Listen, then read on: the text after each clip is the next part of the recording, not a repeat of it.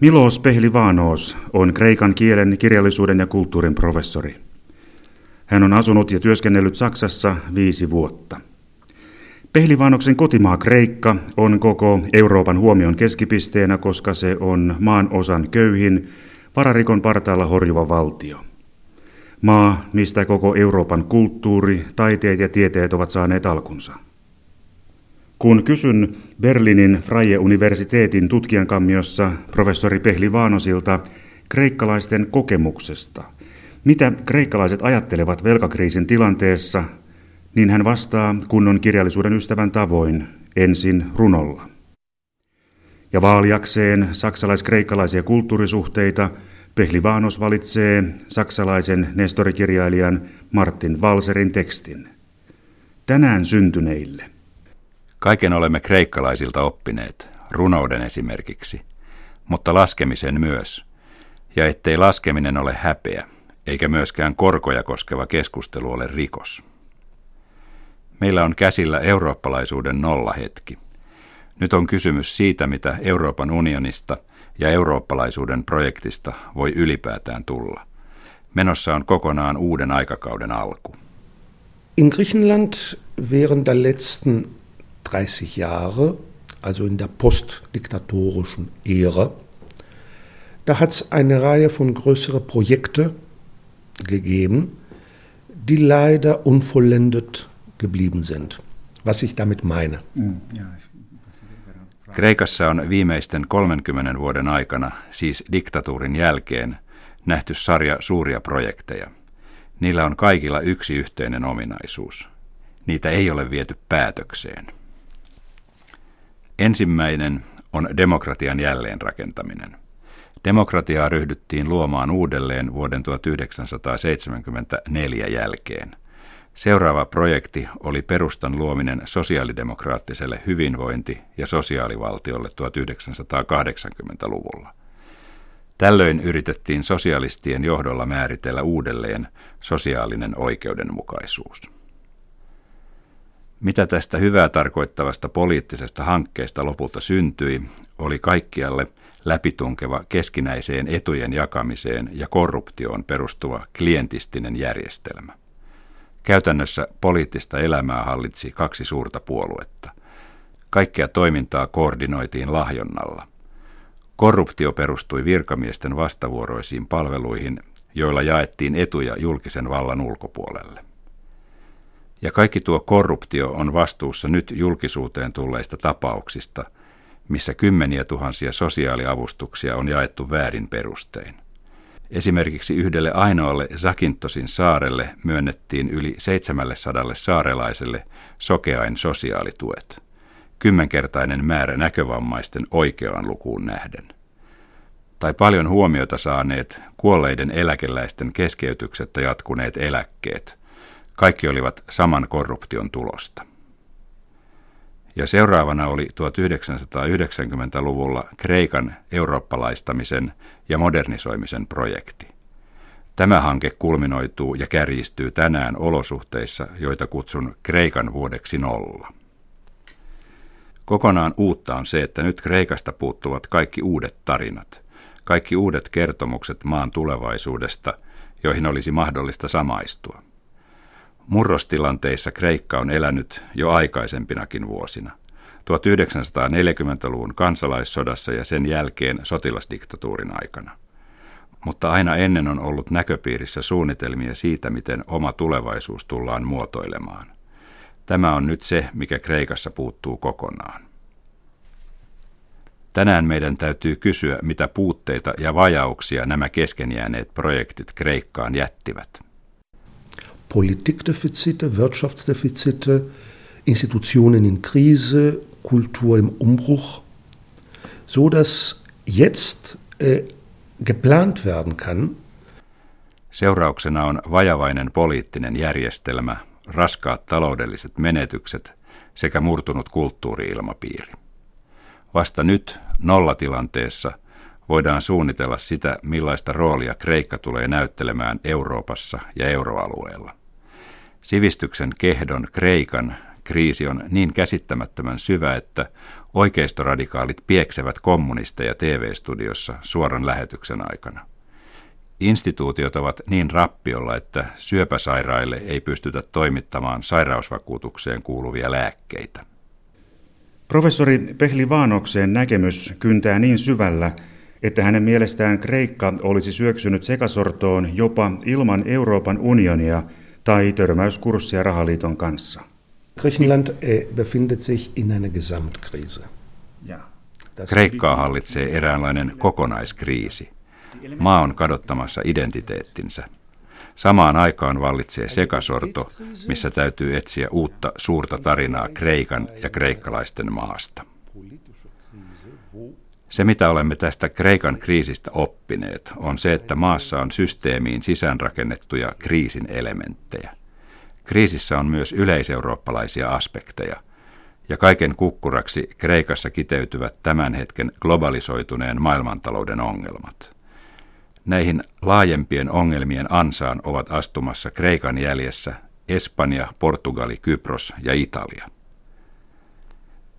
En missään nimessä usko, että olisi kysymys Kreikan aiheuttamasta dominoefektistä, kuten Saksan valtiovarainministeri Wolfgang Schäuble on sanonut. Ei, siihen Kreikka on aivan liian pieni.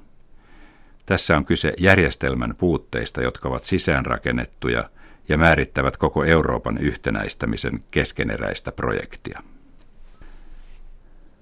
Valuuttaunionia ei voi synnyttää ilman yhteistä finanssi- ja talouspolitiikkaa – eikä yhteistä finanssi- ja talouspolitiikkaa voi olla ilman, että lasketaan mukaan ja hyväksytään ongelmat, jotka aiheutuvat kansallisen suvereniteetin menettämisestä. Luulen, että hyvää vanhaa Eurooppa-kaartia edustava herra ministeri Schäuble tietää varsin hyvin, että tästä tilanteesta ei ole muuta ulospääsyä kuin harkita uudelleen ajatusta Euroopan Yhdysvalloista. Ja tätä tarkoitan sanomalla, että raha on yliarvostettua – ei rahalla, rahapolitiikalla tai valuuttaunionilla voi ostaa meitä yhdistävää yhteistä suurta Eurooppa-kertomusta. Luulen kuitenkin, että tämä on se ainoa odotettavissa oleva vaihtoehto, ja tämä vaihtoehto täytyy mieltää ja luoda uudelleen. Käytännössä talous- ja rahaliittoa ei voida jatkaa ilman yhteistä finanssipolitiikkaa. Kreikan tapauksessa tämä tarkoittaa itsenäisyyden ja suvereniteetin menettämistä mutta ilman suvereniteetin menetyksiä ei Euroopan Yhdysvaltoja synny. Mutta merkitseekö tämä kääntäen sitä, että jos Euroopan Yhdysvallat ei toteudu, niin Kreikan täytyy lähteä euroalueesta? Tämä tulee silloin Ifigeneijan uhraamisena mukaan kuvaan, jos ymmärrätte mitä tarkoitan. Euribiden draamassa Jumalatar Artemis antaa kreikkalaisille uutta ja tuoretta tuulta – kunhan Agamemnon uhraa tyttärensä Ifigeneian. Jetzt, nach zwei Jahren, nach zweieinhalb Jahren, wissen wir, glaube ich, dass das alles nicht ein Schuldenberg Griechenlands gewesen ist, keine Party am Mittelmeer. Nyt kaksi ja puoli vuotta kestäneen Euroopan velkakriisin tässä vaiheessa lienee kaikille selvää, että koko kurjuus ei ole yksinomaan yhden maan, Kreikan velkavuoren aiheuttamaa. Ei ole yhtä juhlaa Välimeren rannalla, joka on kaikkeen syypää. Kreikan ottaminen mukaan valuuttaunioniin ja euroalueeseen oli poliittinen päätös. Ja tämän kauaskantoisen poliittisen päätöksen seurauksia on Kreikan sisäpolitiikan radikalisoituminen juuri nyt, ennen kesäkuun 2012 parlamenttivaaleja. Olen kyllä tulevaisuuden suhteen optimistinen. Kreikka on sentään rikas maa. Kreikkalaiset kyllä selviytyvät tästä. Mutta kokonaisuudessaan Eurooppa-projektin suhteen tunnen suurta pessimismiä. Tällä tarkoitan Espanjan ja Italian vajeiden lisäksi rakenteellisia eroja pohjoisen ja etelän välillä. Ja tarkoitan etelän valtioiden tappioita ja pohjoisten maiden voittoja. Ja olen myös sillä kannalla, että Eurooppa ei ole sellaisessa tilanteessa, että se selviytyisi kulttuurisesta monikielisyydestään. Eurooppalaiset eivät ymmärrä toisiaan. Saksassa on viime aikoina vertailtu Kreikan poliittista ja taloudellista hätätilaa Saksan Weimarin tasavallan olosuhteisiin. Professori Pehli Vaanos ei halua tukea tätä vertausta, koska Kreikassa on eri poliittisten äärilinjojen kannatuksen nousulle erilaiset perusteet. E, eine neofascistische Partei von 8% im griechischen Parlament, das ist eine Schande. 30 vuotta sotilasdiktatuurin jälkeen uusfasistinen puolue, jolla on 8 prosentin kannatus Kreikan parlamentissa, on ilman muuta häpeä. Xenofobia, vierasviha on heidän tunnussanansa. Kreikassa olevat afganistanilaiset ja pakistanilaiset laittomat siirtolaiset ovat heidän päävihollisensa. Tämä on tosi kiinnostava tilanne. Kreikan kaltainen maa joutuu toimimaan laittoman maahanmuuton palomuurina. Euroopassa, missä Espanjalta ja Italialta odotetaan vastaavia toimia. Voiko tämä jatkua tällaisena? Voiko yhdessä maassa olla jatkossakin tilanne, että 20 prosenttia koko väestöstä on laittomia maahanmuuttajia?